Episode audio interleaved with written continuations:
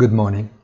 We have been skeptical since inception about the possibility to see a short departure of the recovery fund in the terms we knew were not agreed by the so-called frugal countries.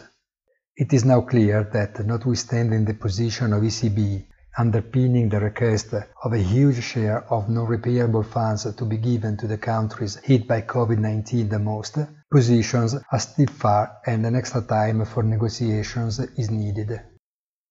Gaining time, in principle, is always in favor of the strongest party, who perfectly knows it can get some extra benefits in softening its intransigence.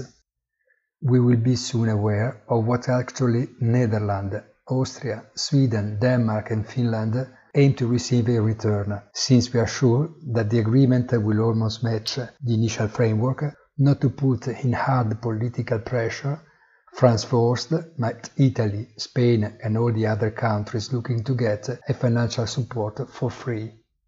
What will be the market's view of all of that? Who believes some pressures on the Govies spreads is forgetting the flexibility of E C B in calibrating its interventions, and nobody wants to fight the central banks. It's a losing game for sure. Have a nice day, and as usual, please visit our site easy dash finance dot I T.